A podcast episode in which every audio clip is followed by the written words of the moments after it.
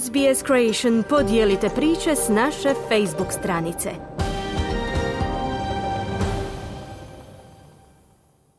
Radio SBS program na hrvatskom jeziku, ja sam Kruno Martinac. Na redu su vijesti iz Hrvatske. Policija je uhitila pacijenticu koja je u Virovitici napala liječnici napala liječnicu. Usprkos dvadesetak ubodnih rana, liječnica je nakon operacije izvan životne opasnosti. Nova epizoda u aferi Software.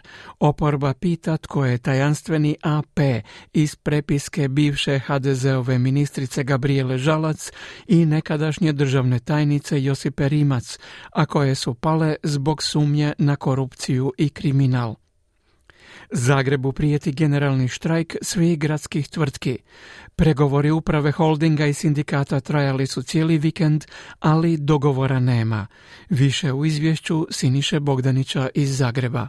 Glavna vijest u Hrvatskoj u danu iza nas bio je napad na poznatu virovitičku psihijatricu Elviru Kojić. Kako je izvijestila policija, napad se dogodio u subotu u 17 sati 15 minuta u privatnoj psihijatrijskoj ordinaciji kada je na liječnicu nožem nasrnula pacijentica zadavši je više ubodnih rana po cijelom tijelu. Napad tijekom kojeg je napadačica zadala dvadesetak ubodnih rana trajao je čak pola sata, a policiju su pozvali susjedi koji su čuli da se nešto događa. Ozlijeđenoj psihijatrici pomoć je pružena u Virovitičkoj općoj bolnici, a prema izjavama dežurne liječnice Sandre Frljević nije životno ugrožena. Evo što je nakon operacije izjavio ravnatelj bolnice Dinko Blažević. Više ozljeda ubodnih i porezotina po rukama, vratu, glavi i gornjem dijelu tijela uglavnom. Liječnica je stabilizirana i operirana. Prema informacijama dobivenih od liječnika koji je bio na samom operativnom zahvatu, liječnica je dobro i stabilna je. Ozljede nisu bile opasne po život. Policijska uprava Virovitičko-Podravska potvrdila je da je 37-godišnja pacijentica savladana silom i uhićena. Danji rad u kaznenom procesnom postupku je preuzelo Županijsko državno odvjetništvo u Bjelovaru. Pacijentica koja je napala Elviru Kojić radi kao tajnica u jednoj obrazovnoj ustanovi neslužbeno je doznao jutarnji list i bila je, kažu, problematična osoba. Kolege ju zbog psihičkog stanja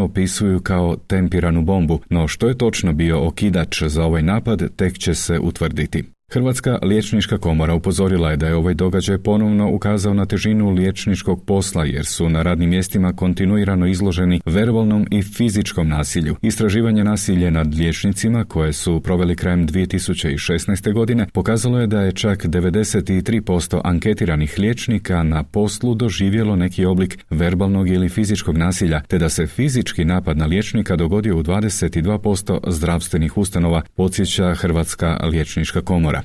Psihijatar Ante Bagarić za javnu televiziju kaže. Vidimo tamo da po raznim istraživanja taj se broj penje do 40 i 50% liječnika je u svojoj karijeri napadnuto ili ne znam 12% samo u protekloj godini. Ja nisam, samo možemo biti napadnuti idućeg tjedna, mnoge moje kolege jesu. Nemamo zaštitarsku službu, ali postoji potreba da se cijeli sustav drugačije postavi od prijema, od opterećenja. Dakle, mi često psihijatri imaju 20, 30, 40 ljudi ljudi. Jasno da je onda jedna užurbanost, slabija kvaliteta i da to povisiva tenzije, napetost u tom odnosu liječnik-pacijent. Ministar zdravstva Vili Beroš osudio je napad na liječnicu u Virovitici. Pomažući pacijentici i sama naša kolegica postala je žrtvom nasilja. Želimo je što skoriji oporavak i snagu da nastavi liječničku misiju u pomoći i liječenju pacijenata. Naša kolegijalna potpora i najoštrija osuda svih oblika nasilja, napisao je Vili Beroš na Twitteru.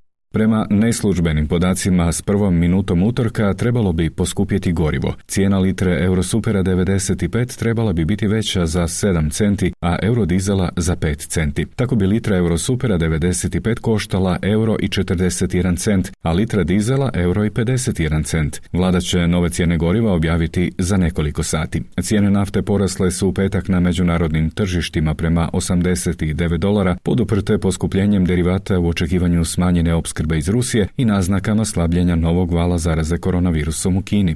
Jutarnji list objavio je dijelove dokaza iz afere Software. Naime, objavljena je prepiska nekadašnje tajnice u tadašnjem Ministarstvu uprave Josipe Rimac s bivšom ministricom regionalnog razvoja i fondova Europske unije Gabrielom Žalac. Obje su zaradile najprije uskokove optužnice, a Žalac odnedavno ima i optužnicu Europskog tužiteljstva u aferi Software za namještanje unosnog i višestruko precijenjenog posla svom prijatelju Mladenu Šimuncu. U porukama u kojima ove nekad moćne političarke dogovaraju zajedničke akcije i ogovaraju muške kolege, spominje se i osoba imenovana kao AP, a za koju gotovo svi pretpostavljaju da je premijer Andrej Plenković. Oporba smatra da je u pitanju jasan dokaz kriminalnih radnji Rimac i Žalac u suradnji s Plenkovićem, dok HDZ to očekivano odbacuje. Premijer i šef HDZ Andrej Plenković cijeli slučaj nije komentirao, a poslušajte šefa SDP-a Peđu Grbina, Zvonimira Troskota iz Mosta, a potom i HDZ-ovog Željka Rajnera, koji smatra da su u svemu najveći problem novinari. Ja se oko toga šaliti neću.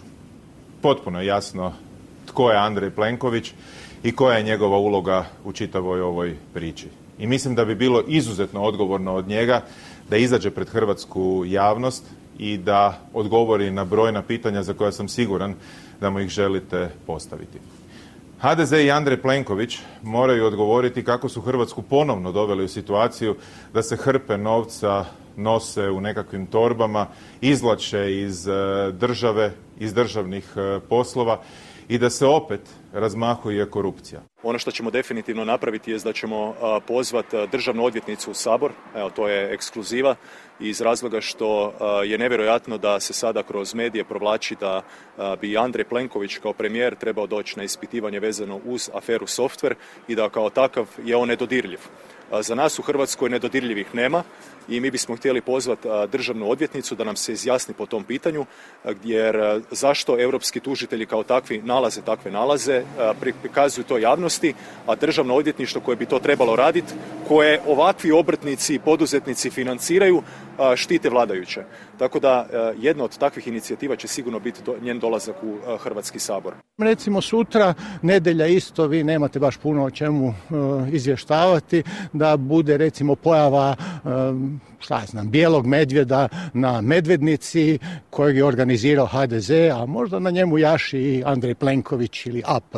Na pitanje novinara treba li glavna državna odvjetnica Zlata Hrvoj Šipek doći u Sabor i zajedno s premijerom razgovarati o tome, predsjednik kluba HDZ Reiner odgovorio je da živi u normalnoj državi u kojoj je sudstvo odvojeno od zakonodavne izvršne vlasti. Iako državno odvjetništvo provodi izvide, a izvidi su tajni, ne vidi zašto bi Šipek dolazila u Sabor.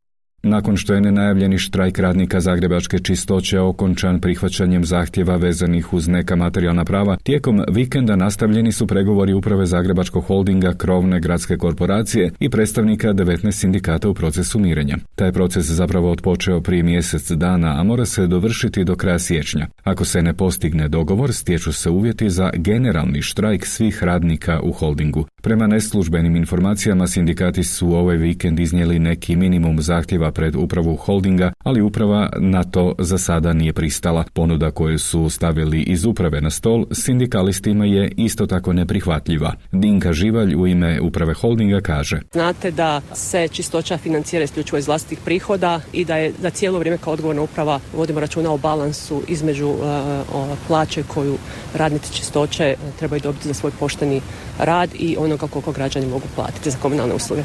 Dakle, mirenje je u tijeku, to je jasno definiran proces, vodi ga ovlašteni miritelj i svi, koliko ja znam, su predani dogovor, odnosno postizanju tog dogovora i uprava i sindikati. Za javni radio izjavu je dao Zdravko Stojiljković u ime sindikata.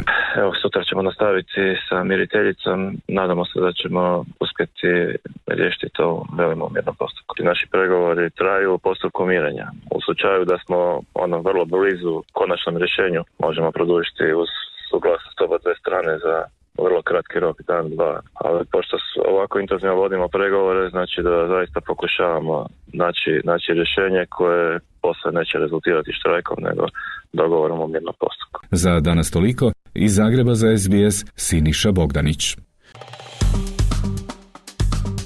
Kliknite like, podijelite, pratite SBS Creation na Facebooku.